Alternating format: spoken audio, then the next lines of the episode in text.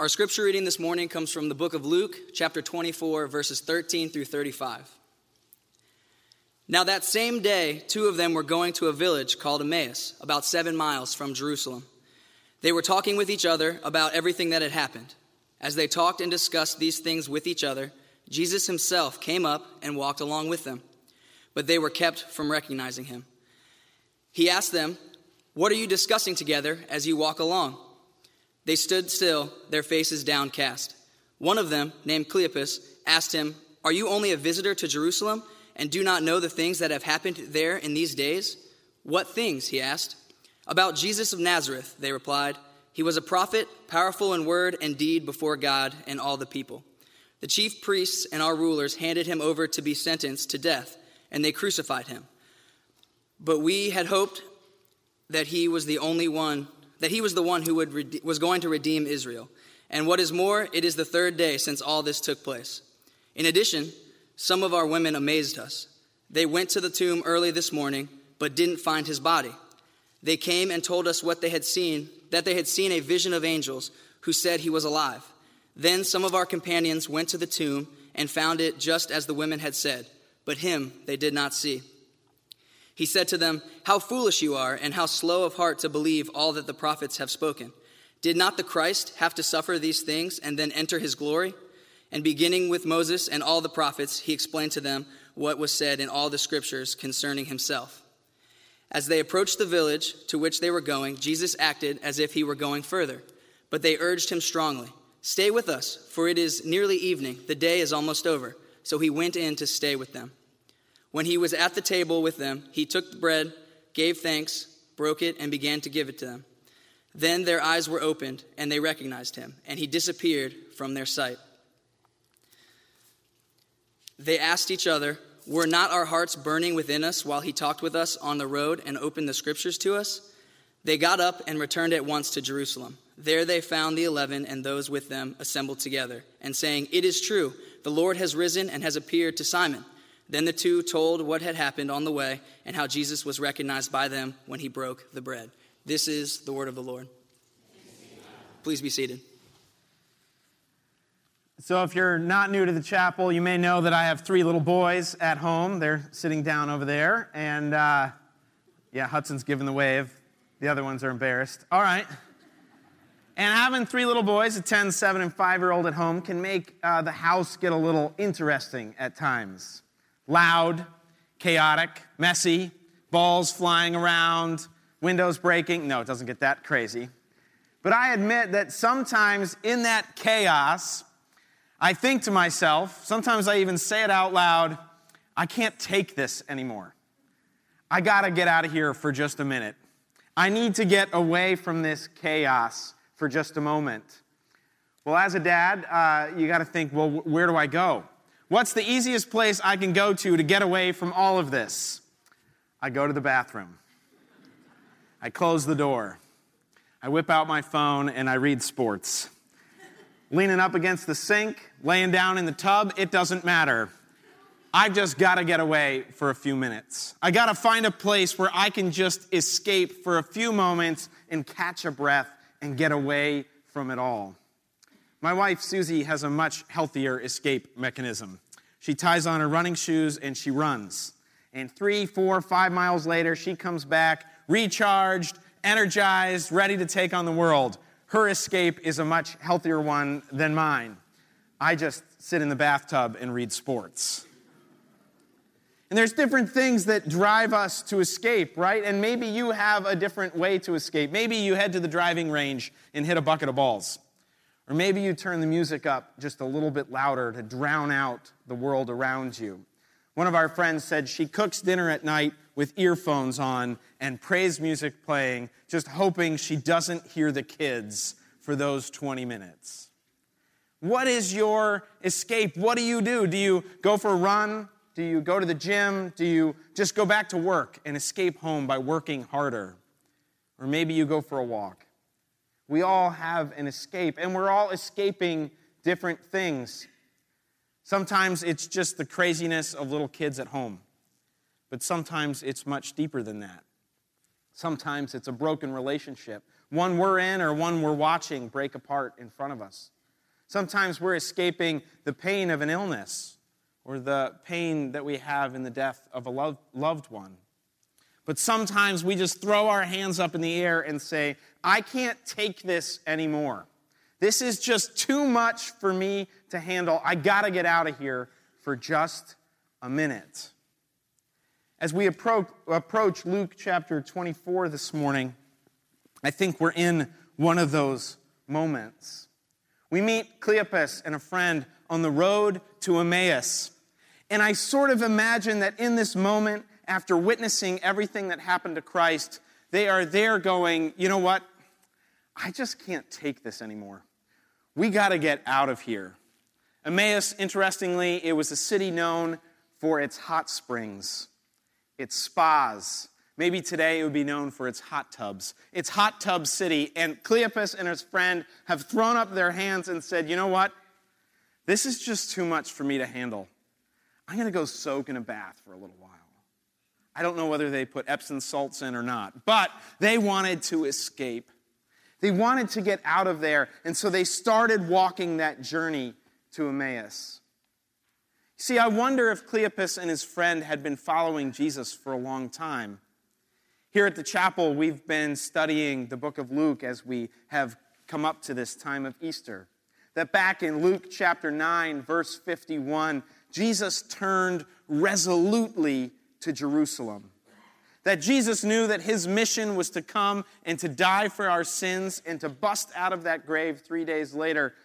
But not everybody that followed him understood that. And so, even as Jesus in Luke chapter 9 turns and resolutely heads to Jerusalem, and the crowds begin to gather, they don't quite get everything that's going to happen. Now, over those chapters, they experience a lot of great things. As Cleopas and his friend follow Jesus through this all, they watch as he teaches these wonderful things about the Good Samaritan, about loving others, about the persistent widow that, that prays and prays. We learn about the lost coin and really about the lost sons. We learn about Jesus' deep love for us, his desire to save us and to know us. And as Cleopas and his friend follow Jesus on this journey to Jerusalem, their hope builds inside of them. Their hope begins to grow as they wonder is this Jesus the one? Is he the Messiah? Is he the one that has come to redeem us all? Then they watch as Jesus heals the crippled. They watch as Jesus makes the blind man see. They watch as he meets people who are sick and dying and he gives them health. They even see as he makes people who are dead come alive again. And in this, their hope builds. That Cleopas and his friend, as they journey with Jesus to Jerusalem, their hope builds inside of them that this Jesus must be the one. He must be the Messiah. He must be the one that will save us and give us life and bring peace. And even last week, Cleopas and his friend are there in the crowd as women and children and men of all ages. They wave their palm branches and shout in exultation Blessed is the King. Here is the one. Hope is alive. Yes, for Cleopas and his friend, they are full of hope that at last the Messiah has come, that at last their Savior is here, at last they will have life again. And then in that week, everything changed so quickly. The one that they had hoped in is beaten. The one that they had hoped in is handed over to Herod and Pilate. He is the flesh is torn from his body. They put a crown of thorns on a head and mock him. They make him carry his cross to a place of torture where they nail him to the cross and raise him up for all to see. And I wonder in that moment if Cleopas and his friend looked upon the cross and wondered what had happened to their hope, what had happened to their Messiah. And then they watched as he died, as hope died. Have you ever gotten to a spot in your life where you feel like there is no more hope? Where an illness is unbearable? Where a relationship that you hope would be good and awesome and wonderful is broken and destroyed? Have you ever gotten to a place in your life where hope is dead? And you set out on that road to Emmaus saying, I can't take it anymore. This is way too much for me to handle. This is not the way it was supposed to happen. And hope is dead. But here in Luke 24, we realize that the message of Easter rings true that hope is alive, that the tomb is empty. Cleopas and his friend had just heard this. Mary and some other women had run to the grave and they saw that the stone had been rolled away. The angels told them that Jesus was alive. We read in Luke chapter 24 that Peter ran too to the tomb to see for himself that Jesus' body was gone. I was reflecting with my son Hudson the other night, and I said, Why do you think they rolled that stone away from the tomb? And our first answer is always, so Jesus could get out.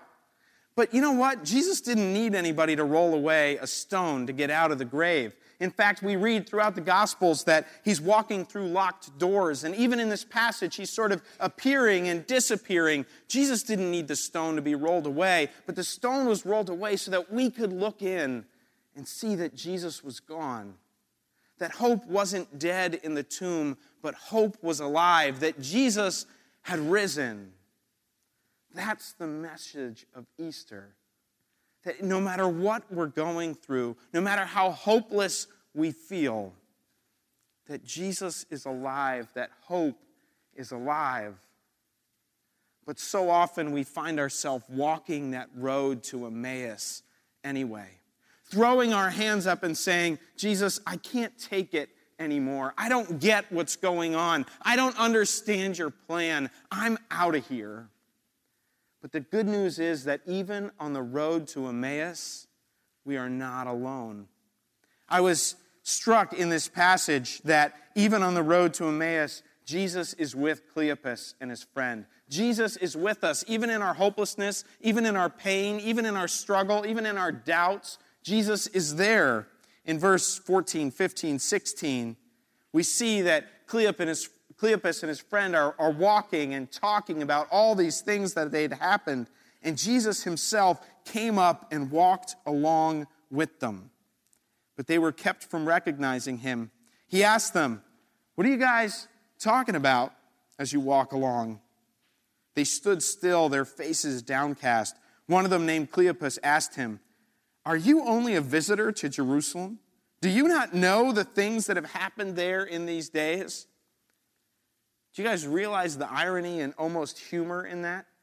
That as they turn to Jesus, the one who was put on the cross, the one who was placed in the grave, the one who just rose from the dead, they turn to him and they go, Hey, buddy, do you even know what happened?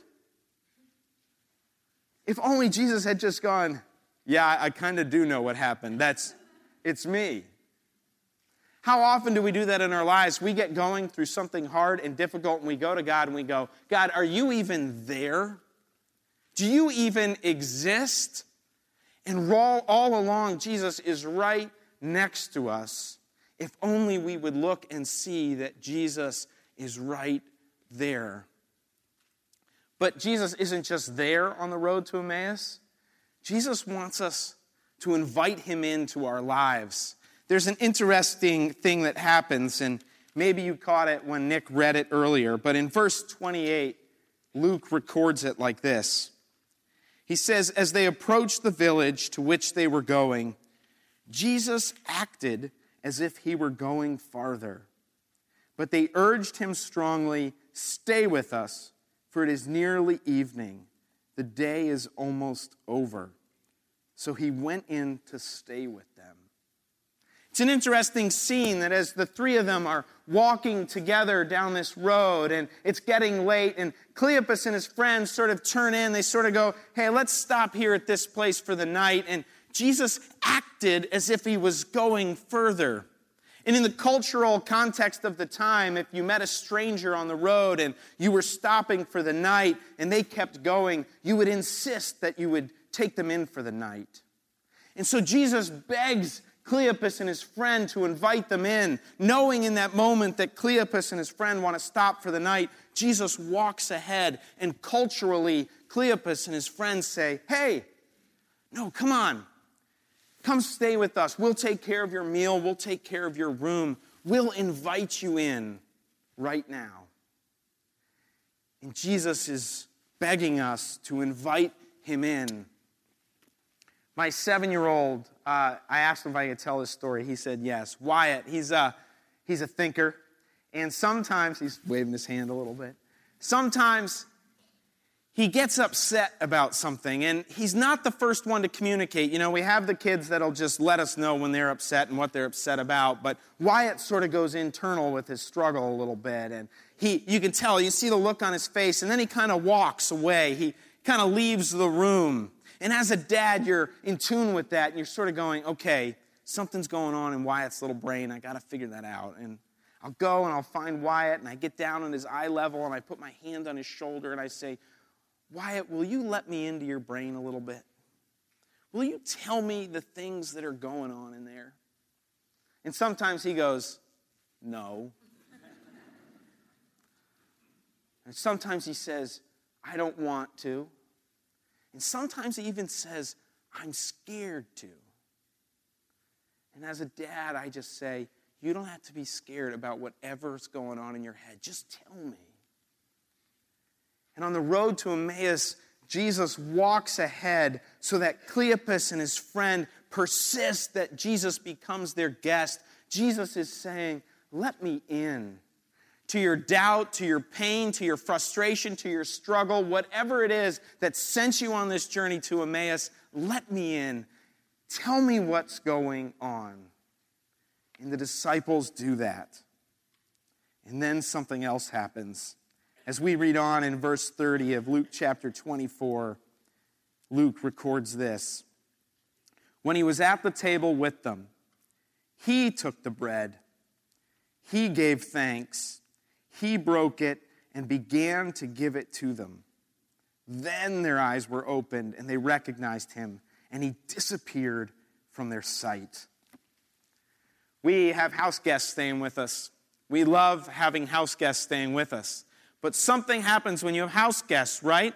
You don't, when you have a house guest, you try to be hospitable. In fact, we gave a devotion to our kids about hospitality uh, this week before our house guests came. And we talked about how, you know, you make sure they have the right seat, or if their water glass is empty at dinner, you go fill it up for them, or you make sure that they get to pick, you know, we have different colored plates at the table. You, they get to pick if they want the blue or the orange or the green plate, because normally we argue over those things, but we're going to let our guests pick first. And, and you don't let your guests do things, right? If your guest says, hey, I'll do the dishes, you say no. Actually, we say yes, thanks for doing the dishes. But you say, no, no, we'll do that for you. And they say, oh, let me, let me do this. No, no, I've got that. You know, you want to treat your guest. But something amazing happens in this passage. Here, Cleopas and his friend have invited Jesus to be their guest, but Jesus does something. He takes over. And he says, Enough of letting me be the guest. Let me be the host. Let me do this for you. He takes the bread, he breaks it, he serves them, and he says, Enough of this. He says, I'm glad you invited me in to be your guest, but let me be your host. And in that moment, he asks for surrender. He says, Let me serve you. And as soon as Cleopas and his friends say, all right, let's let this guest become the host. Let's surrender and let him take charge. The scales fly off their eyes. They can see Jesus for who he is. And they get up and they run back to Jerusalem and they look in the tomb for themselves and they see it is Jesus. He is risen. Hope is alive. And they go to the disciples and they say, It's true. Jesus is risen. Hope is alive. Last week, I had the privilege of uh, getting a pastoral call to go to the hospital. A woman I had never met before. She had fought and battled cancer previously in the year. She was told that they got 100% of it, that everything would be fine. But she started to feel a little funny and she went in for a doctor's appointment. And they told her she had two weeks to live. And as I walked down the hallway in that hospital, headed to that room to a woman that had just received news that seemed hopeless, I wondered how I would do this. What conversation would I have? What scripture would I read? How would I pray? What would I do? And I walked into that room and she recognized me. She said, I'm so glad you're here. I said, I am too. What can I do for you? She said, You know what? She goes, This could be a hopeless situation. But she looked me in the eyes and she says, But you know what, Rich? I am confident that Jesus is in control. I am confident that even if I die, He's going to take care of my kids and He's going to take care of my husband, and I am going to see them all again in heaven.